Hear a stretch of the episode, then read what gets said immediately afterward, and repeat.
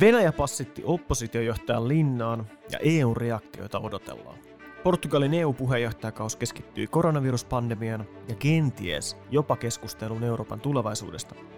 Eurooppa-ministeri Tytti Tuppurainen kertoo jaksossa ensimmäisestä valtioneuvoston EU-selonteosta kahdeksaan vuoteen. Mutta kiinnostaako ketään? Minä olen Aku Arva ja tämä on Euroopan suunta. I condemn the sentencing of Alexei Navalny in the strongest possible terms. I call on Russia to comply with its international commitments and release him immediately and unconditionally. Pahoittelut ehkä huonosta imitaatiosta. Näin totesi siis Euroopan komission puheenjohtaja Ursula von der Leyen Venäjän oppositiojohtajan yli kahden ja puolen vuoden vankeustuomiosta, johon hänet tuomittiin ehdonalaisrikkomuksesta. Hän myöhästyi ilmeisesti noin viikolla palustaa Venäjälle Saksasta, jossa mies oli viimeiset kuukaudet taistelu elämästään murhayrityksen seurauksena. Navalnin murhayritys ja, ja vangitseminen ja, ja tota, tuomio on jälleen yksi surullinen esimerkki rakka itänaapurimme johtajan itsevaltaisesta toiminnasta ja, ja valtan takertumisesta sekä pelosta, jota hän näyttää tuntevan haastajan kohtaan. Sama aikaan murhayritys ja sitä seurannut käsittämätön linnatuomio aiheuttaa merkittävää päänsärkyä Euroopan jäsenmaille. Miten EU tulisi reagoida Navalnin murhayritykseen ja nyttemmin pidetykseen? No mun mielestä vastaus on selvä, mutta se ei ole. EUn ulkoasioiden ja turvallisuuspolitiikan korkea edustaja, e, ehkä niin kuin EUn ulkoministeriksi voidaan titulerata, Josep Borrell, tapaa tänään perjantaina 5. helmikuuta Venäjän ulkoministeri Sergei Lavrovi. Borrell on ollut poikkeuksellisen avoimena tästä tapaamisesta ja perustelusta tarpeella jatkaa vuoropuhelua ja diplomatiaa myös kireessä tilanteessa. Hän on myös ilmaissut tapaavansa Navalnin mielellään, jos, jos venäläiset antaa sen mahdollisuuden. Mutta tältä tapaamiselta ei odoteta paljon. Baltian maat, Puola ja Romania on jo ehtinyt vaatia Borrellin matkan perumista ja uusia pakotteita Venäjälle. Myös Suomessa esimerkiksi Helsingin Sanomat on analyyseissaan arvioinut, että Navalnin tuomion jälkeen ei ole odotettavissa mitään parannusta Venäjän demokratian tilaan eikä EU- ja Venäjän suhteisiin. Venäjä taas syyttää EUta sisäisiä asioihin puuttumisesta, koska tokihan Oppositiojohtaja murhayritys ja hänen paluutaan seurannut vangitseminen, näyttösoikeudenkäynti ja vuosien linnatuomio, ne on niitä perinteisiä Venäjän sisäpoliittisia pikkugimikkejä, joita toki kaikilta mailta löytyy. EUlta odotetaan kuitenkin voimakkaampaa reaktiota, ja EUlta odotettiin nopeampaa reaktiota Valko-Venäjän kansannousu-yhteydessä. Joten mä kysynkin, jos EU ei pysty päättäväisiin toimii edes Venäjän vasallivaltion kanssa, niin miten me kuvitellaan jäsenmaille löytävä yhteinen sävel Venäjän toistuviin ja järkyttäviin toimiin ää, tässä tilanteessa? Pelissä on nimittäin paljon. Niin saksalaisille tärkeä Nord Stream 2 kuin eurooppalaisillekin ehkä yleisesti tärkeäksi muodostuva venäläinen Sputnik V, koronarokote, jonka muun muassa Saksan liittokansleri Merkel on toivottanut tervetulleeksi EU-alueelle testien jälkeen. Mun oma linja on selvä. Meidän on pidettävä omista arvoistamme kiinni ja, ja tarvittaessa asetettava pakotteita Venäjälle, jos ja kun Navalnin perusteeton tuomio tai pureta, miestä vapautetta ja hänen murhayritystään tutkita ää, puolueettomasti.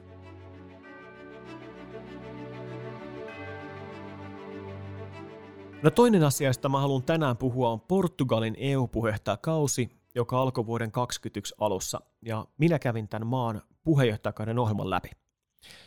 Otsikkotasolla se muistuttaa yllättävän paljon Suomen hallituksen tuoretta EU-selontekoa, eli, eli keskittyy käynnissä olevaan akuuttiin koronaviruskriisiin, EUn elpymiseen ja sosiaalisten oikeuksien pilariin ja EUn strategisen aseman vahvistamiseen.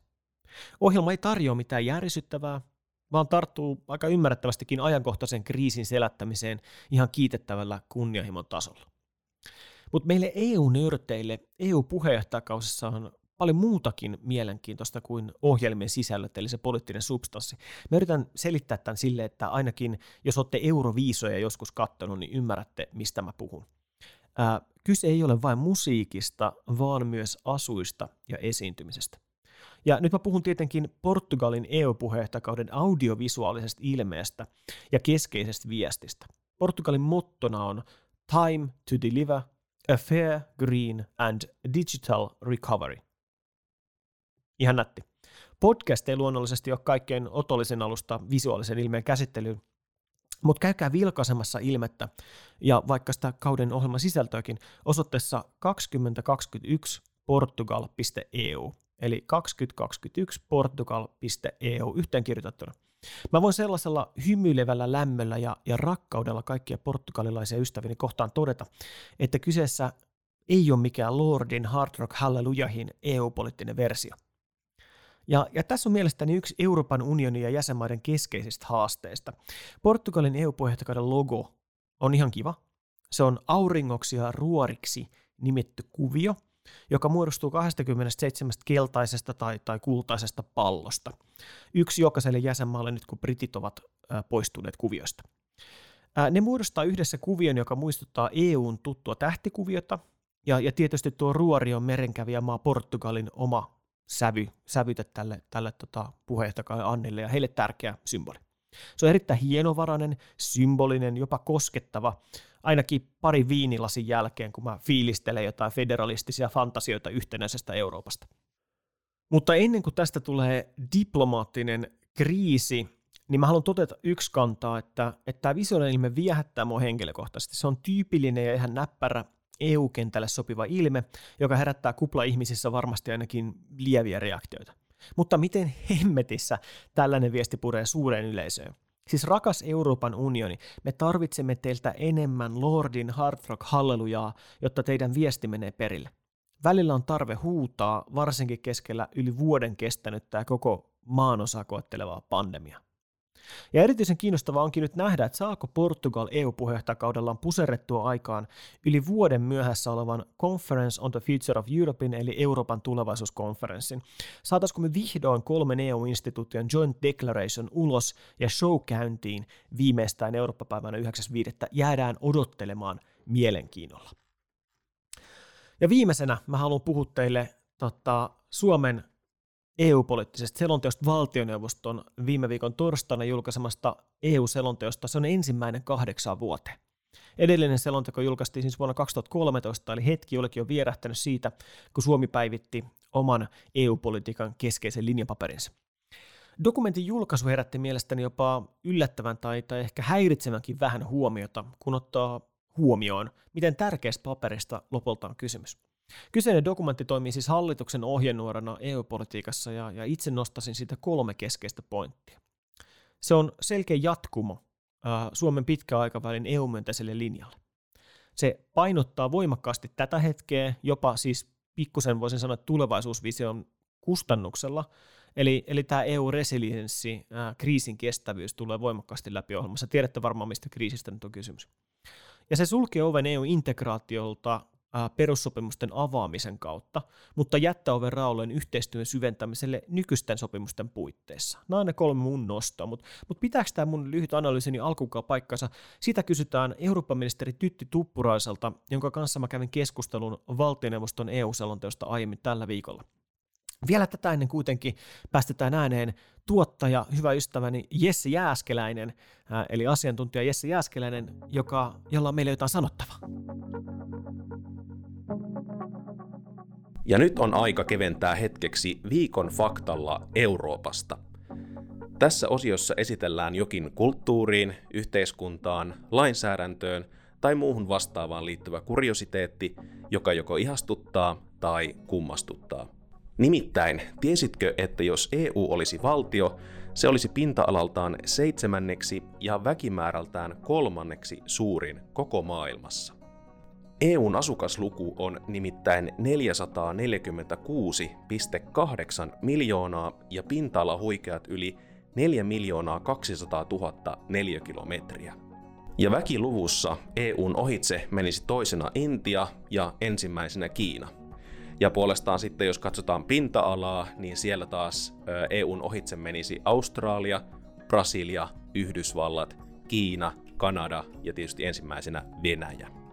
EUlla on myös useampi jäsenkandidaattimaa ja voikin olla, että EU kasvaa vielä nykyisestä merkittävästi lähivuosikymmeninä.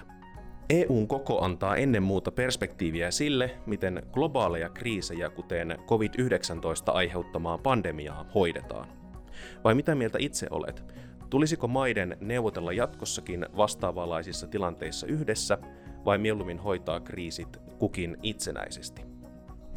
Tästäkin aiheesta voit antaa mielipiteesi Twitterissä hashtagillä Euroopan suunta. Tervetuloa Euroopan suunta podcastiin jälleen kerran. Ministeri, Euroopan ministeri äh, Tytti Tuppurainen, onko vuosi lähtenyt hyvin käyntiin? Vuosi on lähtenyt erinomaisen hyvin käyntiin. Tammikuu on jo takana ja nyt mennään kohti kevättä. Niinpä. No hei, te julkaisitte viime torstaina ensimmäisen EU-selonteon sitten vuoden 2013. Eduskunta vaati jo vuonna 2009, että hallitus antaisi vähintään kerran vaalikaudessa näitä selontekoja eduskunnalle. Aika monta vuotta vierähti välissä, mutta nyt se on valmis. Ähm, aloitetaan nyt ihan siitä, että mi- miten sä kiteyttäisit tämän selonteon Anni meidän kuulijoille? Mistä siinä on kysymys? No selonteko on tulevaisuusasiakirja, joka toimii kaiken tämän hallituksen EU-politiikkaan liittyvän niin kuin, politiikan muodostuksen pohjana. Tämä kertoo kansalaisille sen ison kuvan ja, ja suuren linjan, joka Sanna Marinin hallituksella EU-politiikassa on. Ja tällaisen ison kuvan maalaaminen on niin entistä tärkeämpää tänä aikana, jossa EU-politiikka on ollut aika repivää ja usein keskustellaan vain euroista, Suomen maksuista ja, ja Suomen saannoista, mutta tässä selonteossa niin me avaamme kansalaisille niitä niin kuin laajempia hyötyjä, joita EU-jäsenyydestä Suomelle on, ja myös niitä kaikkia Suomen näkemyksiä, mitä EUn kehittämiseen liittyy. Hmm. No minkä takia edellisellä hallituskaudella oli tehty selontekoa? Mik, mik, miksi se jää väliin? Niin, siitä on pitkä aika. Tällä on nyt niin kuin aidosti myös uutisarvoa tällä selonteolla, koska edellinen on jo vuosia sitten tehty. Mä en osaa ihan tarkkaan tietystikään edellisen hallituksen niin. puolesta vastata, mitkä kaikki syyt johti siihen, että selonteko jäi tekemättä. Edellinen Juha Sipilän hallitushan päätyi tekemään vuosittaisia vaikuttamistrategioita, joka sinänsä on varmaan ihan perusteltua, että koitetaan aina pysäyttää liikkuvaa junaa ja katsoa, että mihin kunakin vuonna Suomen valtioneuvoston pitää kohdistaa tämä vaikuttamispolitiikka, mutta noin niin eduskunnan näkökulmasta muistan itse olleeni oppositiopolitiikkona aika tyytymätön, että tämä näkemys tuli aina ikään kuin katkelmana ja se tuli aina ehdottomasti jälkijunassa eduskuntaan, että kyllä me kaipasimme silloin vähän tällaista kokonaisvaltaisempaa linjausta myös niin kuin Sipilän hallitukselta ja kun sitten säätytalolla edellistä eduskuntavaalien jälkeen kokoonnuttiin, niin tämä viiden puolueen hallituksen muodostajilla oli hyvin helppo sopia siitä, että tällä vaalikaudella tehdään taas tällainen kokonaisvaltainen EU-selonteko. Ja nyt oikeastaan mm. hyvä ajankohta sille. Tässä on meillä puheenjohtajuuskausi takana. Ensimmäiset kuusi kuukautta meillä meni neuvoston puheenjohtajana. Se antoi paljon kokemusta ja näkemystä. Sitten alkoi tämä koronakriisi, ja myös koronakriisistä on pystytty vetämään niin kuin lessons learned tähän selontekoon. Ja tässä tämä nyt tuotos, tuotos on. Se on tarkoitettu käyttöön. Se ei ole mikään kaiken kattava, kaiken kirja, vaan, vaan se on niin kokonaisvaltainen linjapaperi, tulevaisuuspaperi. Just näin. No hei, sanot, että se on tarkoitettu käyttöön. Se on myös sellainen dokumentti, missä se olisi mahdollisimman monen tietävä ja siksi mekin siitä puhutaan tänään.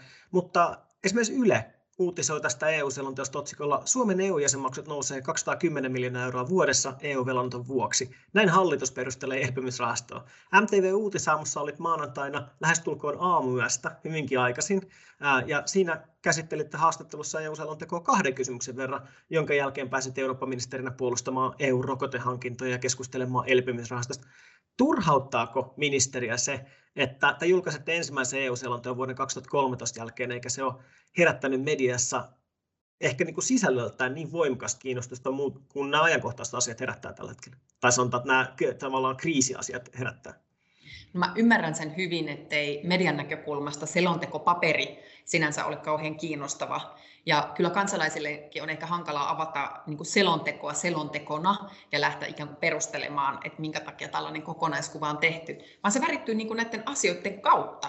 Kun mä kerron, että mikä on hallituksen linja esimerkiksi tähän EU-rokotepolitiikkaan tai miten Suomi reagoi esimerkiksi tähän Navalny-keissiin, niin sitä kautta tulee myös se iso linja esille, se ikään kuin asia, yhteys, konteksti, miten Suomi näitä kantoja muodostaa. Ja, ja siksi ei turhauta. Ja kyllä tämä laatimisprosessikin oli tosi tärkeä. Että siihen pyrin omalta osaltani osallistamaan myös kansalaisia. Se on vaikeaa näinä korona-aikoina, mutta mm. erilaisia etäyhteydenpidon välineitä on ja kävin tätä keskustelua nyt sitten videon välityksellä niin tutkijoiden, tämän akateemisen yhteyden, yhteisön kanssa kuin sitten nuorten kanssa. Ja nämä molemmat keskustelut oli kaikille kansalaisille avoimia ja kansalaisten kysymyksiin näissä vastattiin. Eli, eli kyllä niin kuin tätä kautta tätä Eurooppa-keskustelua tämä selontekoprosessikin on auttanut. Just näin. No, tämä selonteko se pohjaa vahvasti unionin yhteisiin arvoihin, hallitusohjelmaa ja korostaa tarvetta vahvistaa tätä EUn kriisin kestävyyttä, eli resilienssiä, mikä on tällainen sana, mitä nyt on käytetty. Suomi haluaa tämän selonteon perusteella EUsta maailman kilpailukykyisimmän, sosiaalisesti eheimmän ja ilmastoneutraalin talousalueen. Ja tätä linjaa vauhdittaa, tai tämä linjan on tarkoitus vauhdittaa unionia näiden kehitysten eteenpäin viemisessä. Mutta äh, esimerkiksi Ranskan voimakkaasti tämä Conference on the Future of Europe on ainakin teoriassa sisältänyt mahdollisuuden myös perussopimusten käsittelylle ja ehkä avaamiselle, kehittämiselle. Äh, mutta tämä selonteon perusteella, mitä te julkaisette, Suomi näyttää ainakin osittain sulkevan oven näiden perussopimusten muuttamiselle. Onko tämä tulkinta oikein ja, ja mihin se perustuu, mikä sen taustalla on? Tulkitaan aivan oikein. Suomi ei lähde siitä, että nyt tulisi perussopimus muutosten myötä lähestyä tätä eurooppalaista yhteistyötä. Se olisi aika byrokraattinen ja monimutkainenkin tie, vuosien prosessi, joka pakottaisi väistämättä 27 jäsenmaata, keskeiset päättäjät pohtimaan hyvinkin juridisia ja, ja vaikeita kysymyksiä. Sen sijaan, kun meillä on näyttöä siitä, että nykyisten perussopimusten puitteissa itse asiassa pystytään tekemään aika paljon. Esimerkiksi tämä hyvin monitahoinen elpymiskokonaisuus rakennettiin nykyisten perussopimusten varaan, mikä on tärkeä havainto. Sieltä löytyy sitä joustoa, löytyy se oikeusperusta, löytyy solidarisuutta, ne artiklat, jonka varassa unioni voi toimia. Että kyllä tämä tulevaisuuskonferenssi, joka on tärkeä, mm. niin pitäisi pitää niin kuin mahdollisimman kaukana tällaisista byrokraattisista, institutionaalisista kysymyksistä ja viedä se mahdollisimman lähelle tavallisten kansalaisten näkökulmasta kiinnostavia asioita, kiinnostavia asioita ilmastonmuutos, oikeusvaltioperiaate, se, miten EU pystyy huolehtimaan tämän kaltaisista koronapandemioista jatkossa entistä paremmin, miten huoltovarmuutta kehitetään ja miten me niin pärjätään tässä suurvaltojen jännitteisessä maailmassa. Näitä ihmiset miettii ja, ja niihin pitää niin vastata. Just näin. No te olette myös tässä selonteossa ottanut aika voimakkaasti esille sosiaalisen ulottuvuuden ja sosiaalisten oikeuksien pilarin ja, ja EUn omat varat, esimerkiksi mahdolliset haittaverot, muoviverot ja muut vastaavat, niin ne tuntuisi olevan ok yksimielisesti päätettynä. Ja, ja keskustelin alkuviikosta ymmärtääkseni tota, ainakin työmarkkinakeskusjärjestöjen edustajien kanssa tästä selonteosta, varmasti monien muidenkin kanssa. Onko meidän politiikan linja, Suomen neopolitiikan linja siis integraatiomyönteinen, kielteinen vai, vai jotenkin pragmaattinen? Mitä se on? Jos perussopimuksia ei avata, mutta ollaan kuitenkin valmiit syventää esimerkiksi sosiaalisen oikeuksien pilarin alla yhteistyötä. No Suomen linja on avoin ja aktiivinen ja me ollaan ehdottomasti niin kuin eurooppalaisen yhteistyöhön myönteisesti suhtautuva jäsenmaa. Se ei tarkoita sitä, että tämä integraatiomyönteisyys olisi automaattisesti perussopimusten avaamista, vaan niin kuin sanoin, niin nykyisten perussopimusten puitteissakin voidaan tehdä hyvin kunnianhimoista politiikkaa, esimerkiksi tämän sosiaalisen pilarin suhteen. Me odotamme nyt oikein suurella kiinnostuksella sitä, mitä Portugali puheenjohtajamaa tulee esittämään tässä kevään sosiaalisessa huippukokouksessa. Siihen mm. Suomi osallistuu aivan varmasti hyvin näyttävästi, koska nämä sosiaalisen ulottuvuuden kysymykset on meille tärkeitä ja tämä sosiaalinen pilari. Ja miksi se on meille tärkeä? Se on tärkeä sen takia, että EU pitää tuoda lisäarvoa tavallisille ihmisille. Ei pidä unohtaa sitä, että, että me elämme nyt ajassa, jossa EUn koko olemassaolo on kyseenalaistettu. Se ei ole vielä ollenkaan enemmistömielipide, mikä myöskin on syytä pitää mielessä. Enemmistö kannattaa eurooppalaista yhteistyötä niin Suomessa kuin EU-muissakin jäsenmaissa, mutta entistä äänekkäämpi vähemmistö kyseenalaistaa kaiken tämän kansainvälisen yhteistyön hyödyt.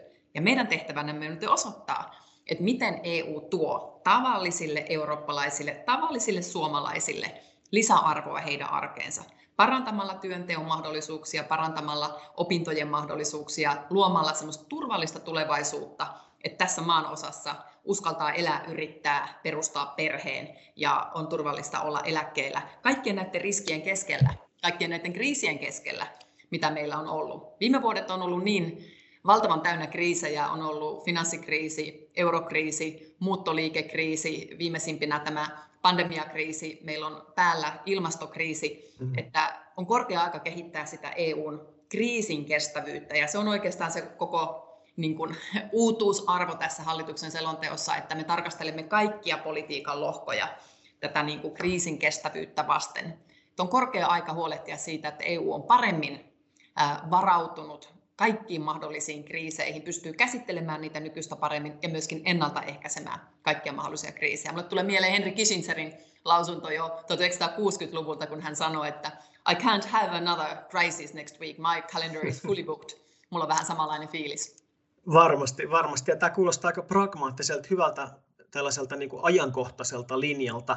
Mutta onko se perusteltua, että, että tämä Suomen EU-politiikka sanoa tietyllä tapaa lukitaan vain vaalikaudeksi kerrallaan. Jos tässä on ajatuksia nyt, että tästä tulisi tällainen dokumentti, jota päivitetään sitten varmaan seuraavakin hallituksen toimesta tai tehdään uusi vastaava. Missä on se yli vaalikaudet ylittävä linja vai onko tämä nyt sellainen?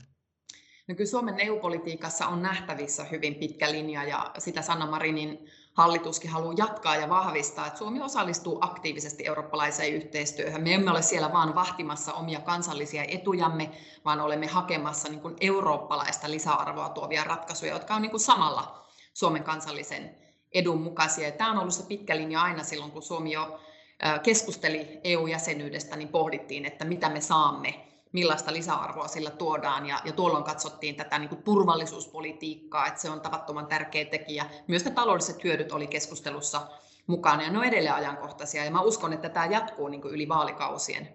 Mutta on niin paljon myös liikkuvia asioita, ihan valtava määrä erilaista lainsäädäntöä, jota komissiosta tulee. Esimerkiksi tänä kesänä me odotetaan paljon ilmastoon liittyvää eurooppalaista lainsäädäntöä. Ja tähän kaikkeen me tarvitaan aina niin kuin kulloinkin sen parlamentaarisen enemmistön tukea nauttivan hallituksen linjat, kun mennään Eurooppaan sitten Suomen kantoja edustamaan. Ja, ja, ja sitä tarkoitusta varten on tällainen vaalikauden mittainen selonteko, joka koko vähän laajemmin nämä asiat, mutta tarjoaa myös virkamiehille ikään kuin sen perustan, johon näitä juoksevia asioita sitten peilataan ja, ja kantoja otetaan. Kyllä mä uskon, että pitkä linja siellä säilyy, mutta viime kädessä se on, totta kai se on äänestäjistä kiinni. Suomessakin on äänestäjille tarjolla EU-vastainen vaihtoehto, EU-kriittinen vaihtoehto, ja sitten on vaihtoehto, joka on tällainen Euroopan myönteinen, joka on se pitkä linja ollut. Jep, rakentava vaihtoehto. Tota, onks, onko ministerin mielestä nurinkurista, että, että valtioneuvosto julkaistaan selonteon juuri ennen kuin vihdoin ehkä voidaan sanoa, tämä Euroopan tulevaisuuskonferenssi pitäisi käynnistyä, vai toimiko tämä hyvänä pohjana sille keskustelulle, mitä seuraavaksi käydään EU-tasolla meidän kumppanien kanssa? Tämä oli ehdottomasti ajateltu, että koko tämä selonteko muodostaa meidän sisällön sille tulevaisuuskonferenssissa käytävälle keskustelulle ja, ja mä oon kyllä pitänyt esillä Suomen näkökulmasta sitä, että nyt pitäisi keskittyä olennaiseen, eli tämän koronapandemian hoitoon. On tärkeää, että tulevaisuuskonferenssi toteutetaan, mutta tällä hetkellä meidän kädet on täynnä töitä tämän koronapandemian hoidossa, mutta kun mm. tämä tilanne tästä helpottaa ja se onneksi alkaa helpottaa, tulee kevät, kesä ja kausivaihtelu ja meillä on rokotteitakin enempiä ja enempi koko ajan markkinoilla, niin sitä kautta tämä korona vähän väistyy ja me päästään keskustelemaan sitten EUn tulevaisuuteen liittyvistä kysymyksistä. Että kyllä se konferenssi on tärkeä ja Suomen hallituksen linjaukset on nyt sitten tässä selonteossa. Mutta tämä selonteko ja tämä oikeastaan tämä konferenssi, kansalaisten osallistaminen, niin on meille vähän eri asia kuin joillekin muille jäsenmaille.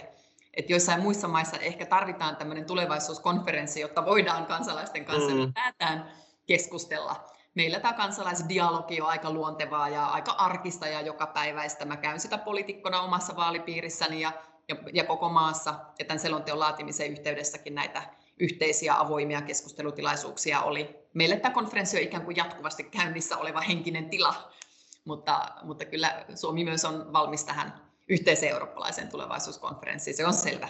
Se on juuri näin jo, ja tässähän mekin turistaan ihan, ihan niitä näitä suorastaan. Tota, miten se keskustelu jatkuu tästä? Nyt on EU-selonteko valmis, sä oot sitä esitellyt ympäri pitäjää ja ympäri maailmaa ja seuraavaksi varmaan EU-tasollakin. Ja sitten käynnistyi tosiaan tämä Conference on the Future of Europe. Miten te olette valmistautuneet tähän? Nyt sanoin juuri, että pandemia on prioriteetti, näin se kuuluukin olla, mutta minkälaista roolia te olette kaavailleet valtioneuvostolle, ministeriöille ja, ja tietenkin kansalaisyhteiskunnalle? No, kansalaisyhteiskunnan rooli on aivan keskeinen, koska sitä vartenhan se keskustelu käydään. Ja, ja itse toivoisin, että, että juuri eurooppalaiset Suomen kaltaiset kansalaisjärjestöt on aktiivisia tässä ja, ja muutkin, koska EU-politiikkahan kattaa kaikki politiikan lohkot. Ei ole olemassa erikseen Eurooppa-politiikkaa, vaan sitä tehdään niin koulutuksessa, työmarkkinoilla kuin niin edelleen. Että kaikkien, tämä on yhteinen asia pohtia tätä tulevaisuutta. Parhaillaan EU:ssa määritellään sitä, että miten tämä konferenssi järjestäytyy. Se oli osoittautunut vähän ehkä ennakoitua vaikeammaksikin kysymykseksi, että kuka tätä konferenssia johtaa. On mahdollista, että siihen tulee tällainen monipäinen johto, mm. mutta kunhan johto saadaan, niin se konferenssi polkastaan liikkeelle ja sitten me olemme siinä mukana. Ja, ja tämä tarkempi niin kuin kotimainen organisoituminen selviää tässä varmasti kevään aikana mutta kyllä mä haluan vielä kerran muistuttaa, että, että juuri tällä hetkellä olennaisinta on selvitä tästä koronapandemiasta. Täytyy muistaa, että esimerkiksi puheenjohtajamaa Portugali on ihan kammottavassa mm. tilanteessa. Terveydenhuollon kapasiteetti on totisesti koetuksella siellä ja, ja kaikkien päätöksentekijöiden niin kun, prioriteettilistalla ensimmäisenä on suojella elämää, ihmishenkiä ja selvitä tästä, tästä viruksesta. Ja sitten mennään tähän konferenssikysymykseen ja odotan sitä keskustelua nyt sitten varmasti käynnistyväksi ensi syksyn aikana. Siinähän oli ajatus, että tulokset julkistetaan 2022 sopivasti siinä Ranskan puheenjohtajakaudella mm. ja sopivasti ennen Ranskan presidentinvaaleja. On mahdollista, että tätä aikaa täytyy jatkaa, koska jos päästään aloittamaan vasta myöhässä, niin, niin saavutetaanko kaikkia niitä toivottuja hyötyjä sitten niin lyhyessä ajassa. Se jää nähtäväksi. Me olemme tässä asiassa valmiina kaikkeen ja kuulolla. Juuri näin. Hei, valtavan iso kiitos ministeri Tytti Tuppurainen tästä keskustelusta ja, ja onnittelut vielä EU-selonteosta, jota on pitkään jo kaivattu. Kiitos oikein paljon. Suomen etu on vahva ja yhtenäinen Euroopan unioni, joka kykenee ratkaisemaan globaaleja ongelmia. Kiitos vielä Eurooppa-ministerille haastattelusta, kiitos Jesselle hyvästä segmentistä. Ja nyt tähän loppuun vielä muutamia iloisia uutisia ja suosituksia. Nimittäin Euroopan suuntaan saanut seuraa suomalaisella podcast-kentällä. Ja itse uskonkin, että vuodesta 2021 tulee tällainen juontamani podin kaltaisten ajankohtaisohjelmien vuosi. Tähän osviittaa antaa Kauppalehden ja Euroopan parlamentin yhteistuotannolla toteutettu ja meritoituneen EU-kirjeenvaihtaja Tapio Nurmisen käynnistämä Eurooppa edellä podcast, jonka kymmenen jakson aikana te, hyvät kuulijat, saatte Buffett-kattauksen asiaa Euroopan ytimistä. Ensimmäinen jakso, jossa vieraana olivat meillekin tutut europarlamentaarikot Mia-Petra Kumpulanatri ja Petri Sarvamaa sekä keskuskauppakamarin johtaja Timo Vuori, julkistettiin tiistaina 19. ensimmäistä ja toinen jakso tuli tällä viikolla ulos. Suosittelin lämpimästi kuuntelemaan tuotannon ja laittamaan sen tilauksen. Kyseessä on siis Eurooppa edellä podcast, jota isännöi Tapio Nurminen ja, ja tota, podi löytyy kaikilta tutulta alustoilta. Sama syssyyn toinen suositus äh, vähän vanhemmasta podcastista, mutta yhtä lailla arvokkaasta Ylen tuotanto, Ylen Brysselin kone, äh, radio-ohjelma podcast, jonka juontajana toimii toimittaja Maija Elonheimo. Hän haastattelee äh, EU-asiantuntijoita, poliitikkoja, tutkijoita ajankohtaisesta EU-aiheesta, Eurooppa-aiheesta hyvin syväluotaavalla tavalla. Brysselin koneen toimittaja on yksi niistä harvoista, jotka pystyy ja jolla on uskallusta ja osaamista vaatia haastateltavilta vastauksia, eikä vaan sellaista poliittista kädenlämpöistä lötinää. Tiukan ja jopa kriittisen suhtautumisen ansiosta toimittaja Eloheimo saakin vierastaan yritti paljon sekä sisältö- että tunnetasolla. Itse tietysti toivon, että, että toimittaja Maija Eloheimo löytää tulevaisuudessa myös sen hopeareunuksen EUn synkästä myrskypilvestä, joka tapauksessa aidosti kuuntelemisen arvoinen podcast. Ja lopulta ja lopuksi kannustan myös kirjalliseen kulutukseen, mikäli haluatte pysyä ajantasalla EUn tuoreista juoruista ja uutisviikon keskeisestä annista ja tämä Euroopan suuntapodi ei nyt riitä teille, niin kannattaa tilata Ylen Eurooppa-kirje, jota kirjoittaa muun muassa vuoden eurooppalaiseksi vuonna 2020 valittu EU-kirjavaihtaja Susanna Turunen, erinomainen toimittaja. Viikoittainen rautaisannos Eurooppa-asia on paitsi yleissivistävä myös erittäin viihdyttävä paketti siitä draamasta, jota Euroopan unioni meille tarjoilee. Uutiskirja voit tilata osoitteesta kirjeet.yle.fi kautta hashtag Eurooppa, eli kirjeet.yle.fi kautta hashtag Eurooppa. Ja kuten aina, mä haluan myös näin vuoden ensimmäisen podin päätteeksi muistuttaa teitä myös tämän podcastin tilaamisesta, oli alusta mikä hyvänsä, ja eurooppalainen politiikka Facebook-ryhmään liittymisestä. Näin löydätte podin myös tulevaisuudessa ja pääsette osaksi sitä analyyttistä EU- ja Eurooppa-politiikasta kiinnostunutta yhteisöä, joka kasvaa viikosta toiseen. Ensi viikolla käydään taas läpi Eurooppa viidessä minuutissa ja katsotaan, mitkä kriisit ja ajankohtaiset asiat on esillä. Voitte jatkaa teemaehdotusten lähettämistä meikäläiselle somessa aihetunnistella hashtag Euroopan suunta. Paljon hyviä ehdotuksia tullut lupaan ja vannon kautta kiveä kannon ottavani kaikki ehdotukset niin hyvät kuin huonotkin huomioon tulevia jaksoja suunniteltaessa. Minä olen Aku Arva ja tämä oli Euroopan suunta. Tuotannosta vastasi Crash Oy.